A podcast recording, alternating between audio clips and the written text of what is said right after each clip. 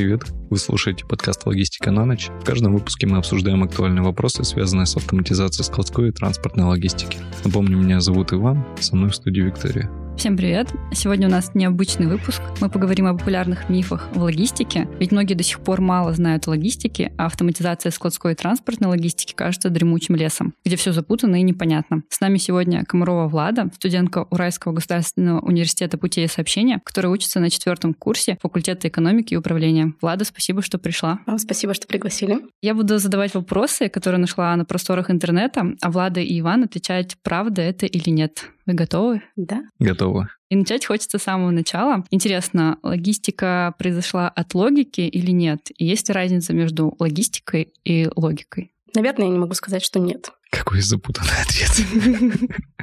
И да, и нет. Хорошо, я, наверное, скажу, что все-таки нет, потому что корень у них разный. Несмотря на то, что логистика во многом базируется на логику, ну, все же нет. А можно ли сказать, что логистика — это только доставка товаров? Нет.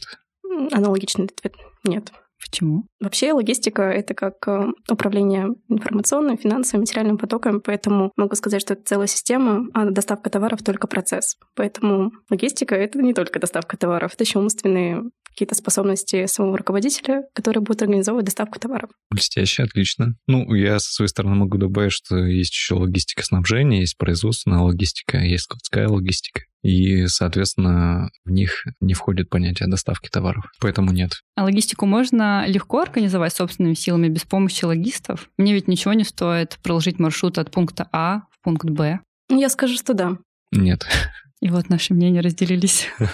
Ну, на самом деле, во многом это зависит а, от того, насколько большая у вас логистическая система, насколько точек доставки вам сейчас нужно распределить, потому что если это пункт А и пункт Б только, где нужно между ними построить маршрут, ну, наверное, какой-нибудь Яндекс Навигатор там, или если у вас фуры сайта ТИСУ, с этим прекрасно справится. Но только мы получаем какое-то значительное количество точек, которые не так просто своими силами построить, то тут без логистов вам может только помочь обойтись правильно настроена АТМС-система. Влада? Ну, я, наверное, рассмотрю логистику со стороны обыденной жизни. Она у нас, по крайней мере, всегда с нами. Мы организуем, как нам добраться от пункта А до пункта Б. Даже если рассматривать складскую логистику, то у любого человека есть шкаф, в котором он организовывает свои вещи. Поэтому, мне кажется, если смотреть на обыденную жизнь, то можно обойтись своими силами. Насколько эффективно ты добираешься от дома до учебы? Как думаешь? С нашими транспортными силами, к сожалению, не очень эффективно. А нет желания загнать твой маршрут в ТМС-систему и проверить? Очень хочется.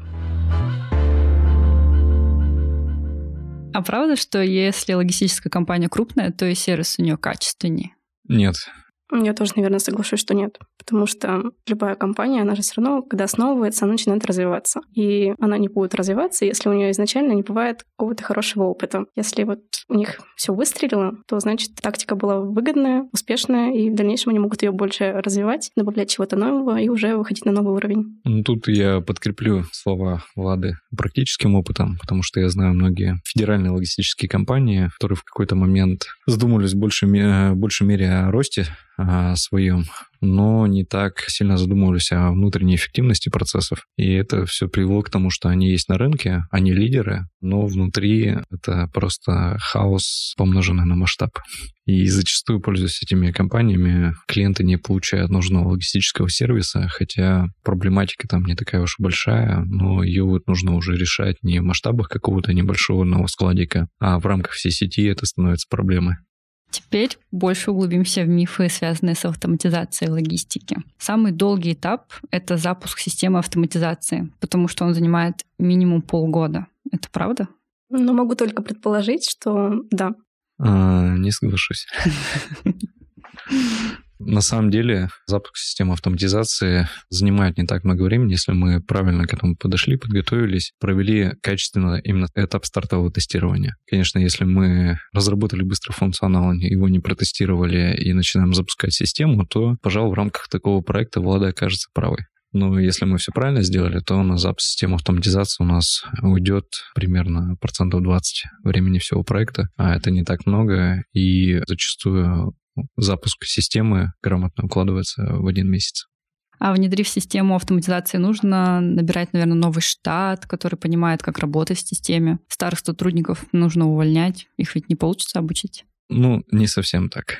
Ладно, а ты что думаешь? Мне кажется, что можно обучить любого человека, если правильно подойти и грамотно выстроить процесс обучения. И да, и нет. Потому что есть сотрудники, которые получали оклад на складе и не работали. Я могу привести множество фактов, причем с фотофиксацией, как сотрудники устраивают себе прекрасные лежанки на складе, прямо на стеллажах, где-нибудь в дальнем углу. И спят и смотрят YouTube, получая оклад. Собственно, руководители думают, что они работают, и приносит им деньги, а такие сотрудники ничего не делают, просто получают деньги. И вряд ли они захотят обучаться системе, потому что они просто пойдут и будут искать подобную работу, где они также хорошо и сладко поспят на складе. А система автоматизации склада не нужна, а если склад меньше 10 тысяч метров квадратных? Нужна. Да, то соглашусь, нужна. На самом деле склад можно автоматизировать любого размера. В зависимости от размера склада э, может применяться разные решения. То есть, как правило, профессиональная ВМС-система стартует где-то от объемов 1000 квадратных метров и от 6 сотрудников на складе. Все, что меньше, как правило, используются либо встроенные какие-то модули складские, учетную систему, которую использует клиент, либо используются облачные решения вроде склад, там, либо там, модули в Bittrex, которые позволяют автоматизировать небольшой склад, на котором допустим, 300 квадратных метров, работают два сотрудника, вполне себе можно автоматизировать простым решением недорогим. Ну, на складах вот 1000 квадратных метров начинают показывать очень хорошую эффективность а, свою ВМС, и там уже имеет смысл внедрить ВМС и такие усеченные решения, как там различные мобильные приложения, какие-то простые модули, они не будут работать, поэтому там нужно уже профессиональное решение. С внедрением автоматизации теряется контроль руководителя над складскими процессами. Это правда? А, нет, это неправда. Ну, мне кажется, тоже не теряется, потому что мы автоматизируем процесс, тем самым мы же не теряем контроль, мы просто упрощаем его. Так легче будет отслеживать сам продукт, где, как, что, зачем, почему. Ну, я тут полностью соглашусь, да, на самом деле контроль не теряется, а просто система позволяет настроить дополнительный уровень контроля, внедрить частичную автоматизацию, то есть э, где математика, к примеру, будет хорошо работать, к примеру, в части распределения задач между сотрудниками, в части определения порядка сборки заказов, то есть в таких вещах это будет автоматизированная система, но тем не менее а, остается всегда элемент а, ручного контроля руководителя, который может на эту систему повлиять, и он видит, как эта система работает. Поэтому контроль не теряется. А можно автоматизировать только склады с качественными стеллажами? Нет. Нет, нет. На самом деле у нас были проекты, где вообще отсутствовали какие-либо стеллажи. Есть у многих компаний такой некоторый миф, том, что VMS-система — это только вот про работу с классными ячейками, стеллажами, складой класса А и так далее. На самом деле мы автоматизировали и уличное хранение, где просто товар стоял под открытым небом, и даже там система ВМС дает очень хорошие результаты, ну, при определенном объеме, потому что на таком поле с продукцией довольно-таки сложно ее найти, довольно-таки сложно соблюдать сроки годности, даже если это у вас металл, но на самом деле металл там может на улице пролежать, как правило, не больше пяти лет, и у него тоже есть срок, а, определенный срок годности. Поэтому, да, не только с качественными стеллажами можно автоматизировать склады. Мне кажется, это полезно будет всем, потому что многие все равно считают, наверное, что да, у нас старенький склад, что там менять, вот новый построим, тогда заживем. Да, у нас сейчас проект как раз э, в автоматизации. Это склад уровня Б, и при этом на нем стеллажи, которые сварены из балок, советский вариант стеллажей, и ничего, не получит хороший эффект. Да, будет там некоторая сложность работы с весогабаритными характеристиками, но на самом деле это не такая большая проблема, как кажется. Угу. А вот отсутствие весогабаритных характеристик в учетной системе не помешает внедрению ВМС?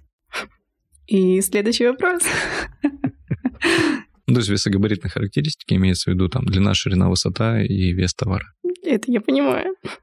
На самом деле наличие весогабаритных характеристик в справочнике товаров корректных, позволяют нам лучше утилизировать склад, настроить более четкую работу алгоритма автоматического размещения товара. Но если без габаритных характеристик нет, то система тоже может работать с высокой эффективностью. Просто это будет ну, там, некоторое уменьшение этой эффективности по сравнению с тем, как у вас заполнены эти характеристики, но на самом деле не так критично, как обычно об этом думают руководители склада, которые рассматривают внедрение ВМС. На оборудование уйдет большая часть денег в рамках проекта ВМС? Зависит от оборудования, но скажу, что, скорее всего, нет. Нет. Обосновывать не будем. Послушаем Ивана. Сейчас на складах, как правило, используется либо профессиональный терминал сбора данных, либо используются смартфоны. То есть в части смартфонов стоимость, если вот смотреть все затраты на проект, затраты на оборудование будет ну, там 20, максимум 30%.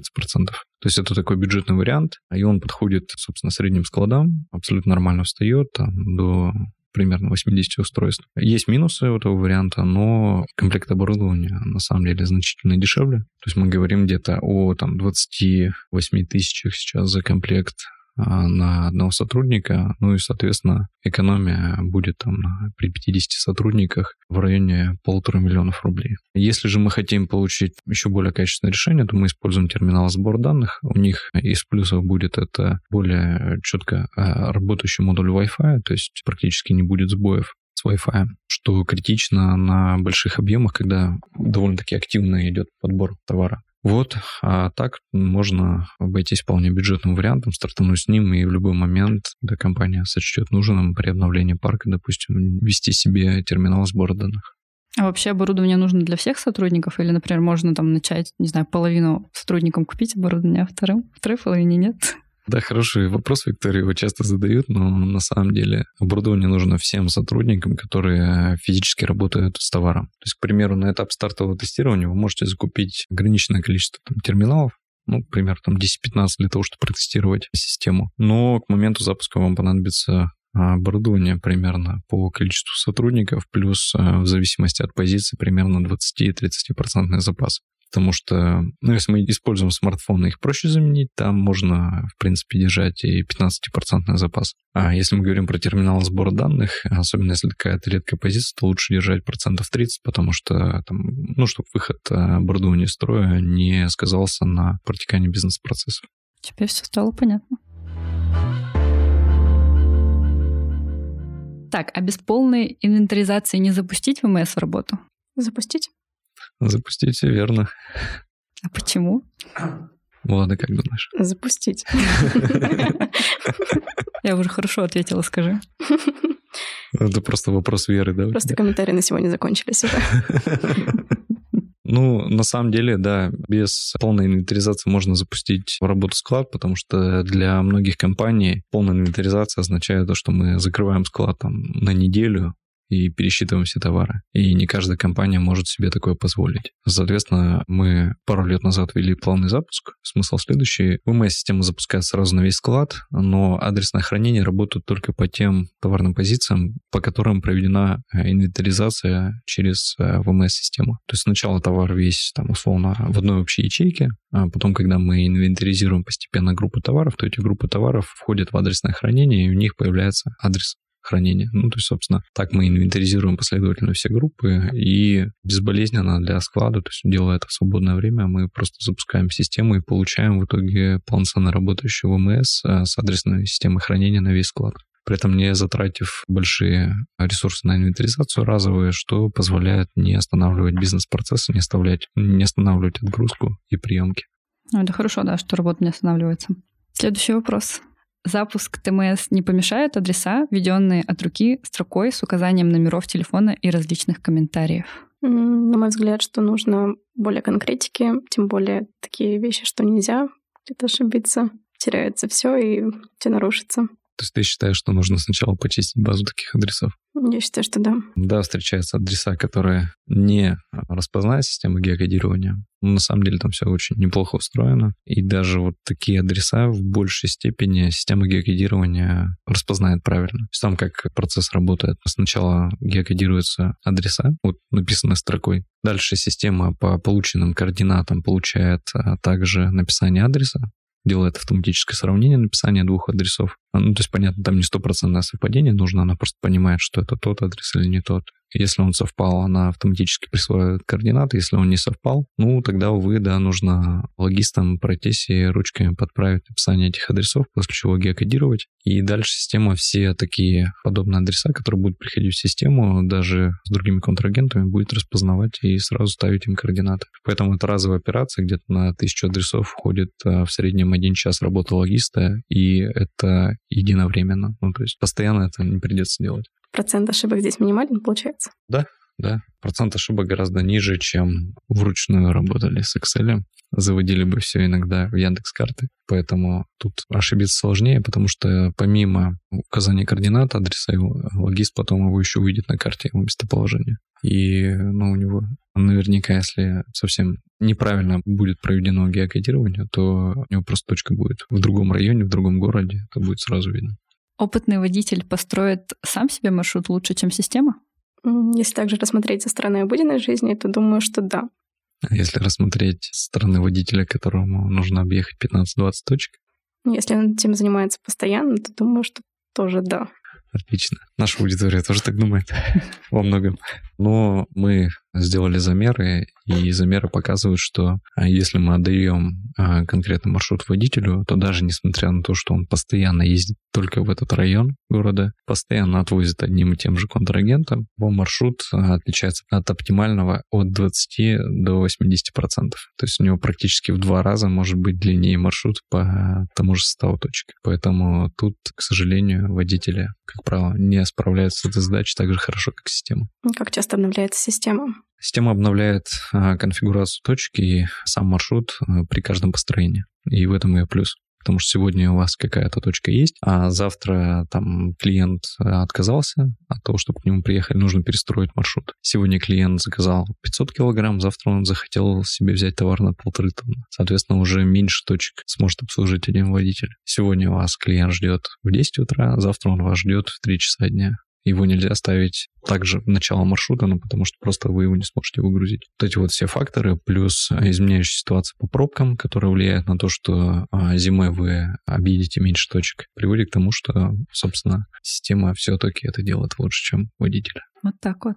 Надеюсь, я вас убедил. АТМС эффективно от 300 точек доставки в сутки? Она эффективна от 300 точек доставки в сутки, но может быть и меньше. Это факт. ТМС-систему не нужно внедрять, если нет собственного автопарка? Наверное, можно попробовать без собственного автопарка на правилах аутсорсинга. И что же мы будем делать с наемными водителями? Руководить. Руководить.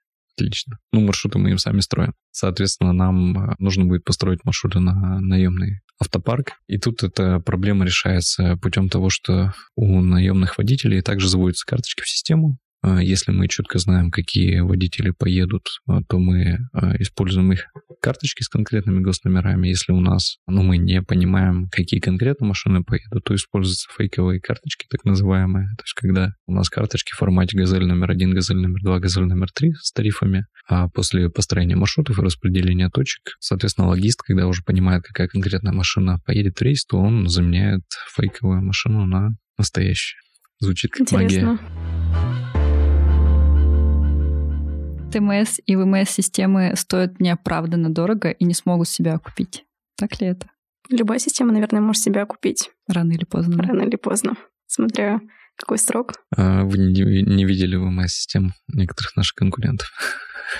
Звучит жестко, но факт. Зависит на самом деле не только от системы, зависит от того, как она настроена, и от того, каким изменениям в бизнес-процессах внедрение системы повлияло. То есть, к примеру, можно внедрить ВМС-систему, но не изменить окладную систему оплаты труда.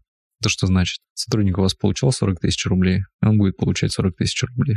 Ну, дали вы там в МС-системе возможность побыстрее ему собирать заявки. Зачем ему нужно это? В чем его мотивация? И он будет тех же там, условно, 100 строчек собирать за тот же самый период времени. Поэтому очень важно выбирать вендоров, у которых будет профильный опыт в этих отраслях и которые понимают, что внедрение ВМС должно сопровождаться там, каким-то простейшим действием, в том числе внедрению переменной системы оплаты труда. А коробочные решения безопаснее, потому что заказчик сам может осуществлять контроль за сервером? А, я бы сказал, что да. Я соглашусь с этим ответом. Все-таки облачные системы, они несут определенный риск для заказчика, связанные с э, каналом связи. То есть если, допустим, ВМС-система где-то удаленно находится, и сотрудники на складе при этом работают в мобильном приложении в режиме онлайн, мы должны понимать, что это не пользовательское приложение, где там пользователь что-то подзависло, но он потерпел, подождал, пока отвисло, все заработало. Нет, если у нас что-то случилось с каналом данных, у нас случился дисконнект, то, соответственно, склад просто встает целиком и полностью. Поэтому рекомендуется не просто использование коробочных решений, но и размещение их на сервере, там, в части складской системы, особенно прямо на складе. Ну и также для заказчика это, наверное, более понятная там, правильная ситуация, потому что от этой программы зависят его ключевые бизнес-процессы, и ну, есть определенный риск держать на каком-то выделенном сервере у постороннего вендора, с которым может что-то случиться. Да, потом все потеряешь. И все по новой, да? Или нет? Ну да, да, по сути так. Ну, то есть, если что-то случится с сервером, не договорились с вендором, еще что-то, то есть а, высокий риск того, что просто все наработки, все выстроенные бизнес-процессы, они а, перестанут работать единомоментно, и придется обратно возвращаться в каменный век с бумажками, ручками. А сотрудники уже отвыкли от, от этого, и в этом существенная проблема. Угу. И последний вопрос. Если в штате есть собственные программисты, то с ними эффективнее создать систему под себя? Наверное, и да, и нет. Хорошо, интересно послушать вас, Влада. Ну, всегда собственные программисты, они уже знают, если так можно выразиться, кухню компании, поэтому могут лучше какие-то проблемы увеличить напор, на какие-то уже рассеянно смотреть. Но другие, наверное, программисты, которые тоже по своей системе аутсорсинга, наверное, они будут смотреть на это все со стороны и смогут обратить внимание на какие-то моменты, которые для нас уже замылились. Да, это очень типичная ситуация в компании, когда на самом деле программист э, часто там совмещает себе роль бизнес-аналитика, и он как бы знает уже процессы компании. Но, к сожалению, в части реализации крупных систем, таких как ВМС, ТМС, э, там просто играет роль э, большую экономика в первую очередь. То есть нужно понимать, что вендор, который разрабатывает какую-то функцию, он себестоимость этой функции потом распределяет на всех клиентов, которые используют ее. И с этим очень сложно побороться компании, которая, собственно, всю себестоимость положит на свои расходы.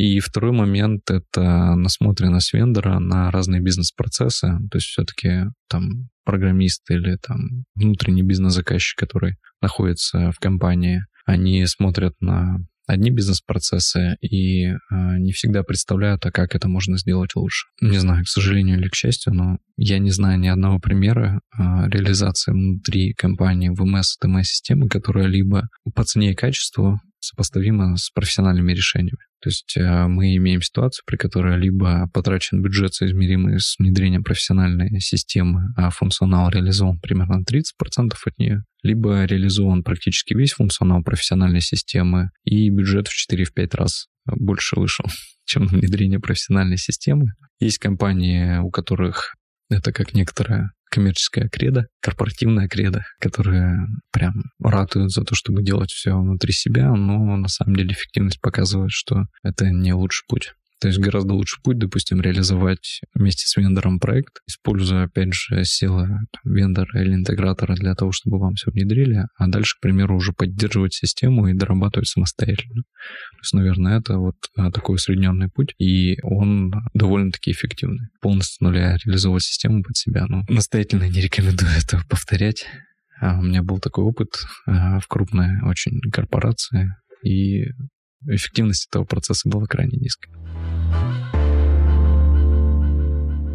Влада, спасибо, что приняли участие в нашем подкасте. Надеюсь, что наши слушатели смогут получить ответы на самые распространенные мифы о логистике. Какие-то мифы мы разрушили, какие-то подтвердили. Большое спасибо за прекрасную беседу. Вы прослушали подкаст «Логистика на ночь». Подписывайтесь на наш подкаст на всех площадках, на которых вы обычно его слушаете. Оставляйте свои комментарии. Это очень важно, чтобы подкасте узнало как можно больше людей. Если у вас есть дополнительные вопросы, вы можете написать на, нам в наш телеграм-канал. Ссылка в описании. До встречи с вами в следующих выпусках. Пока.